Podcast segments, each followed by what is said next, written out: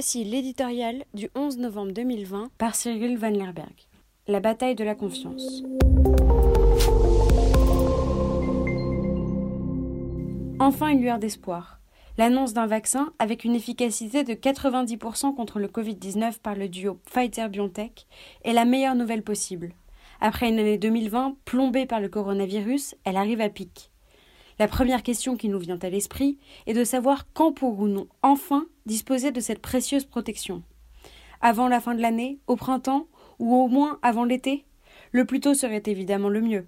Il est tentant de vouloir brûler les étapes et d'exiger que le vaccin soit distribué tout de suite, sans attendre un processus réglementaire qui pourrait encore prendre quelques semaines, voire quelques mois. Après tout, la crise que nous vivons est exceptionnelle, et son bilan, tant humain qu'économique, est tellement grave qu'il vaut bien quelques écarts avec les pratiques habituelles. Ce serait une grave erreur, pour plusieurs raisons. La première tient au fait que l'essai clinique lancé sur presque 40 000 volontaires n'est pas encore terminé et que de nombreuses questions sur la durée de l'immunité, la protection des personnes les plus à risque, restent encore sans réponse. Autant de paramètres cruciaux qui devront être connus avant de mettre en place une stratégie de vaccination efficace. Ça amène à la deuxième raison, le besoin de confiance sur l'absence d'effets secondaires.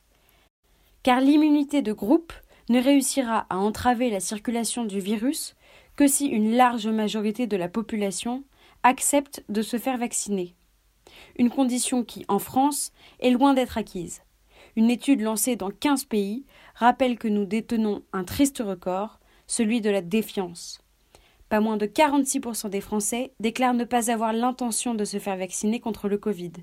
En plus de devoir mettre en place un plan de vaccination crédible et efficace en gardant en mémoire le fiasco des gymnases vides lors de la campagne contre le H1N1 en 2009, le gouvernement va avoir un autre défi sérieux à relever convaincre les Français, sans les contraindre, de l'importance de se faire vacciner.